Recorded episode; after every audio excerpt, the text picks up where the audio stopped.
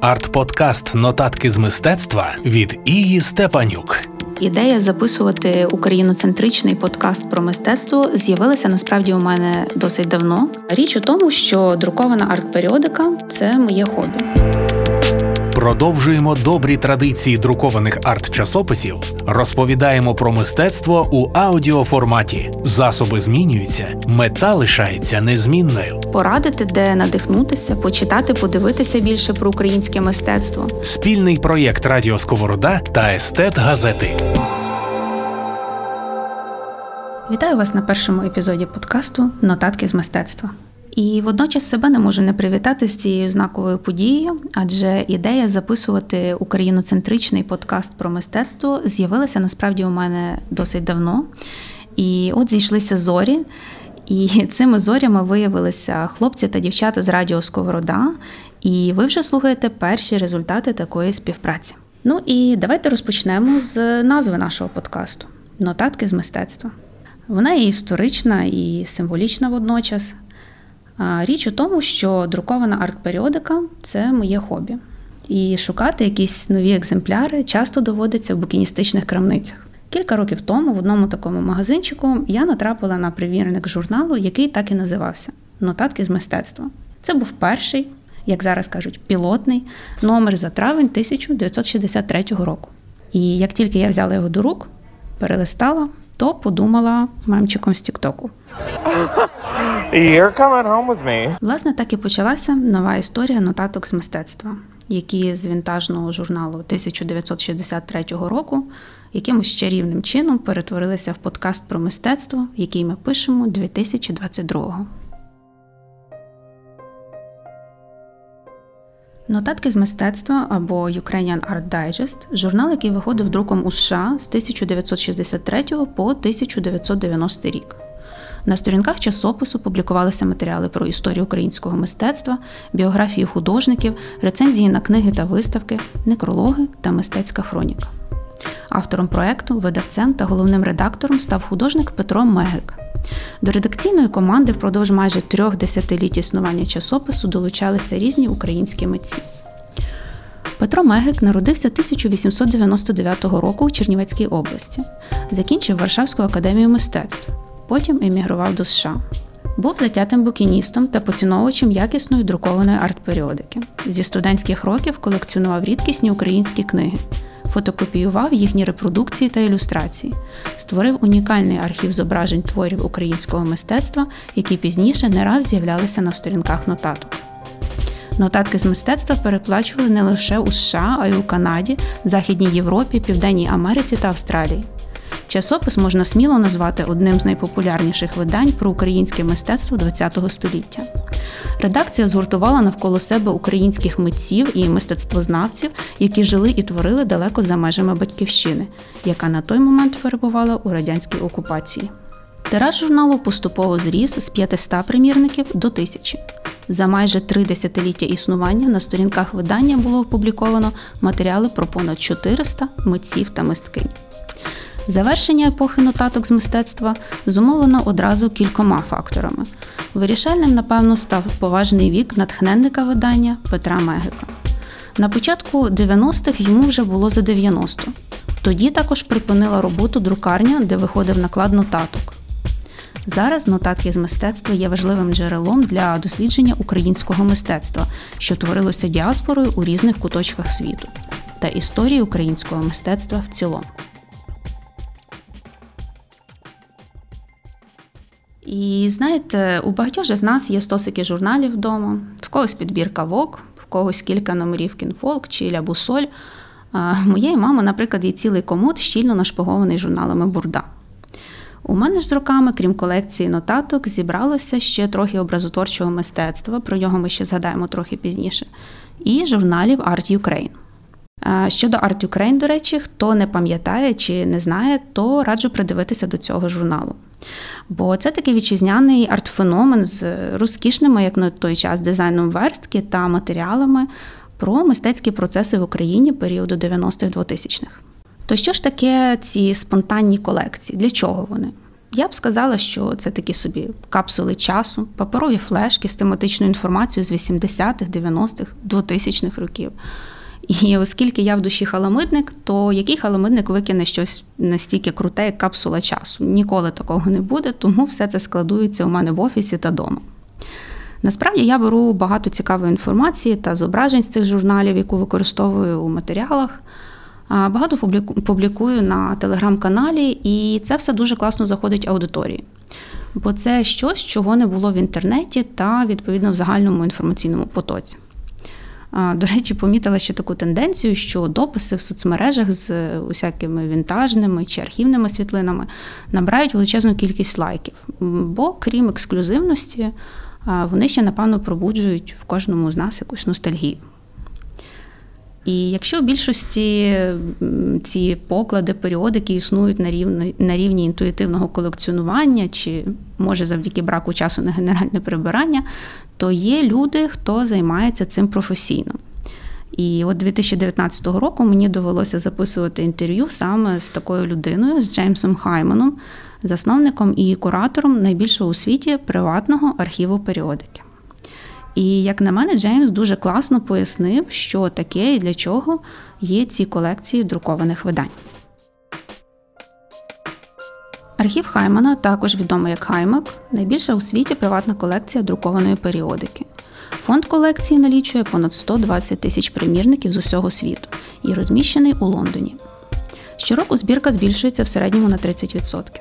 Тут є і перші номери National Geographic з 1920-х, і прем'єрний номер Playboy, з обкладинки якого махає усміхнена Мерлін Монро у чорному бікіні. 55% періодики, що є в архіві, дуже рідкісні примірники, яких немає навіть у фондах британської бібліотеки. Серйозно колекціонувати журнали Джеймс почав на початку 90-х, коли працював сценаристом на MTV Europe. Він пояснює, що зараз у нас є інтернет, а тоді, у 80-х, 90-х, інтернетом були журнали. Він купував багато різних видань, наприклад, The Face або The Rolling Stone. Там знаходив цікаву інформацію, наприклад, про розклад концертів Мадонни чи хто став режисером нового кліпу Металіки, і плітав ці факти у свої сценарії. Свою колекцію Джеймс вибудував навколо теми поп і візуальна культура в друкованих медіа. Тому в архіві можна знайти видання на найрізноманітніші культурні е, теми. На думку Хаймана, журнали висвітлюють історію людства, але це історія з, так би мовити, маленької літери І. Фрагменти повсякденного життя, буденні втіхи та інтереси людей, музичні та кулінарні вподобання. Хайман пояснює, що, наприклад, за випусками New Musical Express 80-х можна вивчати історію популярності Acid House в Європі. А номери Dazed з ранніх 90-х це просто така енциклопедія гранжу. Гортати всі ці видання це як сісти в машину часу і рушити у подорож, каже Хайман. Хайман архів постійно надає примірники зі своїх фондів для різних досліджень, документальних фільмів та виставок. Е, недавно подяку архів отримав від кураторів Лондонського музею Вікторії та Альберта за допомогу з ретроспективною виставкою про Девіда Боуї. В архіві тоді знайшли журнал з фотографіями музиканта, які після виходу журналу на початку 80-х більше ніде ніколи не публікувалися. Сьогодні люди звикли, що усе можна знайти онлайн. Онлайн це дуже просто. Кілька кліків, і ти читаєш свіжий номер будь-якого журналу. Але журнали, наприклад, 70-х, 80-х років містять на своїх сторінках цілий пласт культури. Е, величезну кількість унікального текстового і візуального контенту, який сьогодні онлайн ніде не знайдеш, бо ці видання ніколи не оцифровувалися. Тому існує певний інформаційний вакуум щодо попкультури цього періоду. Розповідає про свою колекцію Джеймс Хайм.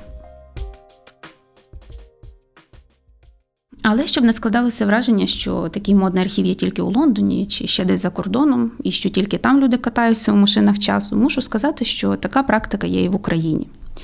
І якщо далі розвивати цю метафору про журнали як машину часу, а насправді мені ця метафора дуже імпонує, то поки Джеймс катається на Acid House Rave в берлінський клуб UFO, то, наприклад, моя колега, мистецтвознавиця Катерина Лєбідєва, таким самим методом побувала і на виставках Олекси Грищенка у Нью-Йорку, і знає, як Андрій Руссо дарував своєму товаришу Олександрові Архипенку е, власноруч зроблений альбом мемуарів.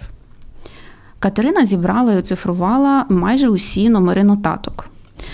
Вона виклала їх на своєму онлайн-ресурсі Бібліотека українського мистецтва, де пропонує оцифровані арт-книги та періодику. І якщо мені вдалося вас заінтригувати вже до такої кондиції, щоб вже і самі не проти погортати ті нотатки, то це можна зробити на цьому сайті. Та й взагалі, якщо шукаєте книги для натхнення чи поглиблення знань у сфері мистецтва, то раджу до нього придивитися.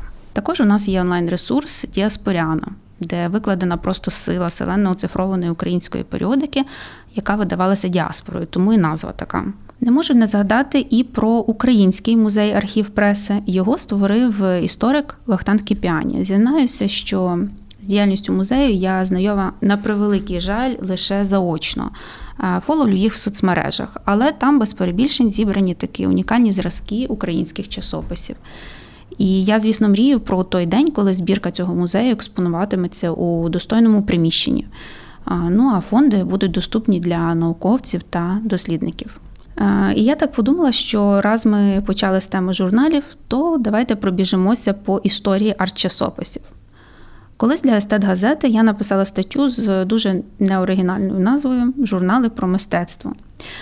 В ній йшлося про метаморфози арт-журналів від примітивних памфлетів до складних мультимедійних форм та майданчиків для мистецьких експериментів. Перші видання, які своєю формою і змістом, хоча б приблизно нагадували сучасні журнали, почали з'являтися в Європі у другій половині 17 століття. 1665 року у Парижі виходить друком журнал Де Савон, що у перекладі з французької журнал інтелектуалів. Назва не випадкова, адже у редакційній колегії була тогочасна інтелектуальна еліта Франції. Видавець журналу Де Савон виявився ще й дуже вправним маркетологом. Він першим вигадав концепт зворотнього зв'язку з читачами, коли редактор пропонував надсилати коментарі про прочитане у виданні, а найдотепніші публікував на його сторінках. Журнал Де Савон було одним з перших видань, що не скупилося на великі ілюстрації. В одному з перших номерів часопису опублікували анатомічний рисунок воші, яку можна було роздивитися у всіх найменших деталях.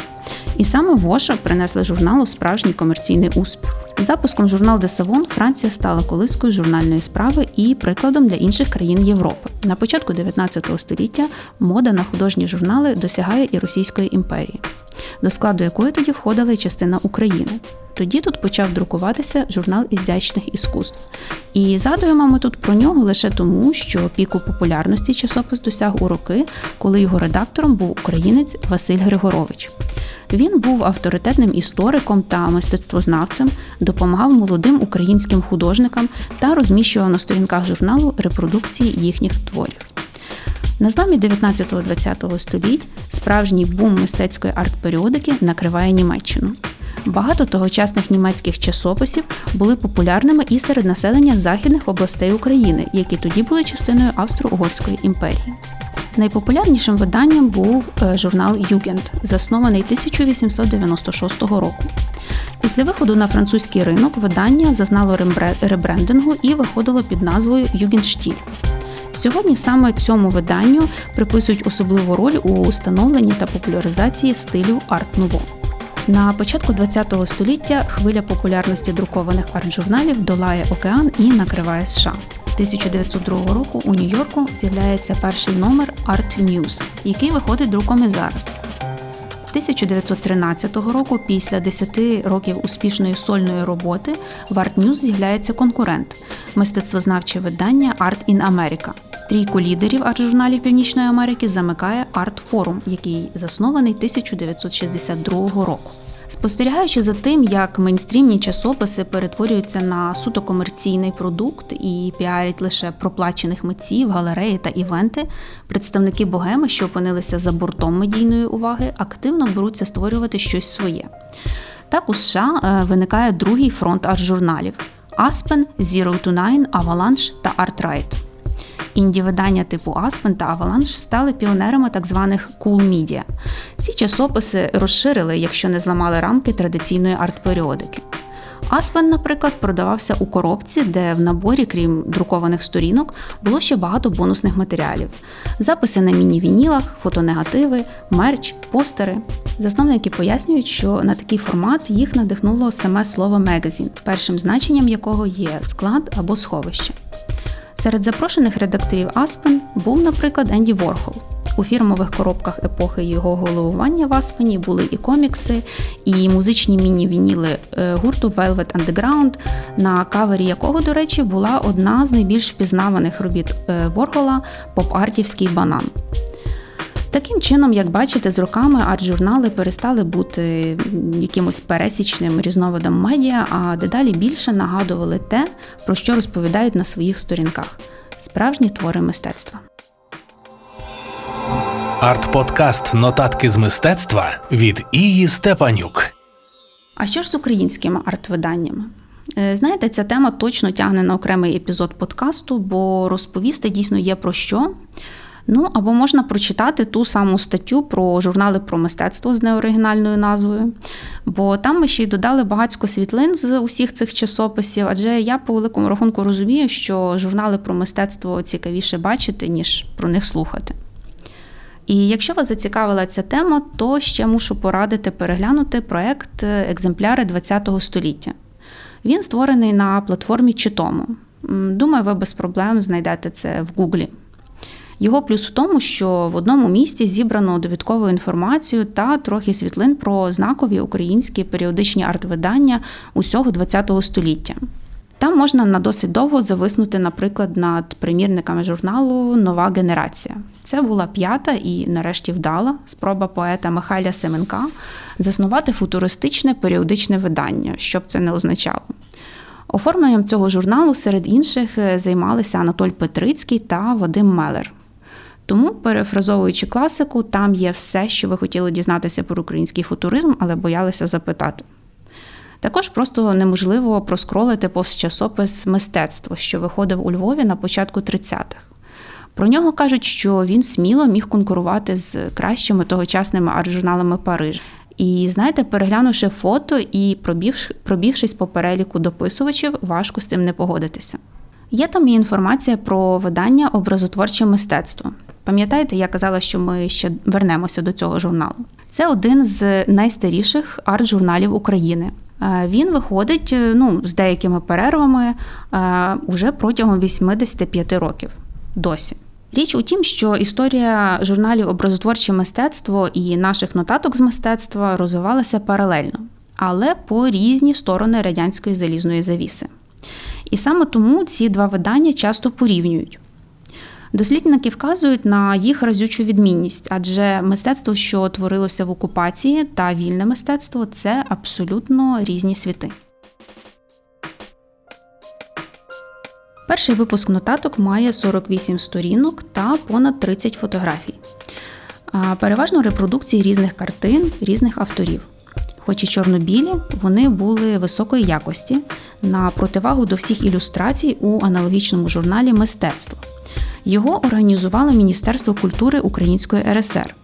Наприклад, на 40 сторінках примірника за 1963 рік є лише три кольорові репродукції картин: Хітрікова бесіда з Іллічом на обкладинці та дві наступних.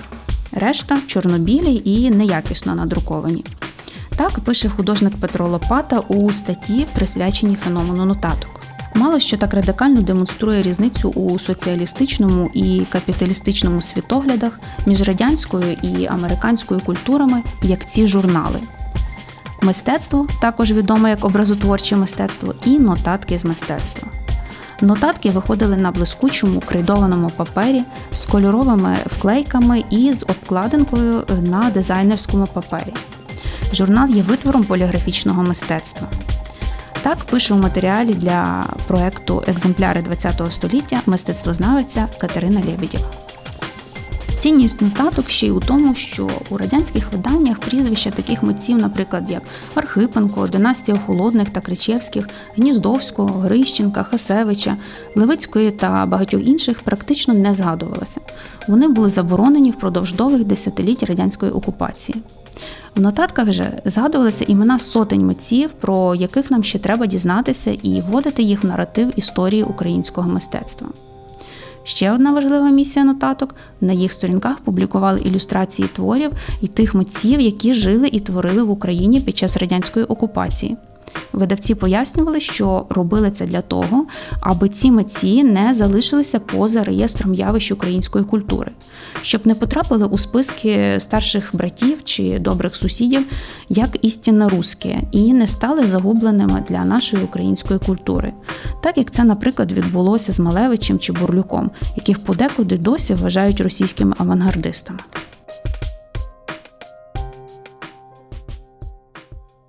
Тобто ви розумієте кмітливість цього плану. В той час, як радянці продукували маси цензурованого наративу про російських радянських митців, куди підібгали і українців, десь за океаном продукувався інформаційний ресурс, який розвінчував ці міфи. І робив це ще й з візіонерською метою, на перспективу, так би мовити. Адже видавці нотаток не раз зазначали, що бачать своє видання як цінне джерело інформації про українських митців і мистецькі процеси, і що часопис стане в пригоді тоді, коли Україна знову буде незалежною. Тобто вони сміло і впевнено дивилися у майбутнє, були певні, що цей момент настане, і потрібно буде писати правдиву історію українського мистецтва. Подкасту Нотатки з мистецтва може і не такі амбітні плани, як у часопису Тески, але ми теж спробуємо розповісти трохи цікавого, може навіть розвінчати кілька міфів, порадити, де надихнутися, почитати, подивитися більше про українське мистецтво. І якщо ви вже з нами аж до цього моменту, то можу припустити, що вас зацікавила тема арт-часописів. Може, навіть настільки, що після прослуховування цього епізоду ви відкопаєте якісь журнальчики вдома, заскочите в цю метафоричну машину часу і рушите, ну, хто куди. Хтось може повернеться на вечірку у ляльку на сторінках часопису четвер, е, хтось у українське павільйони на венеційській бієнале завдяки журналу Art Ukraine. Ми ж своєю чергою додаємо посилання на усі цікаві джерела та ресурси, які згадували у цьому епізоді, до його опису. І як усі порядні подкастери, а я готувалася до цього проекту і зробила ціле дослідження, прослухавши багато своїх колег. Прошу вас підписатися на наш подкаст на усіх платформах. Дякую вам за увагу і до зустрічі у наступних епізодах. Арт-подкаст Нотатки з мистецтва від Ії Степанюк. Ідея записувати україноцентричний подкаст про мистецтво з'явилася насправді у мене досить давно. Річ у тому, що друкована арт-періодика це моє хобі.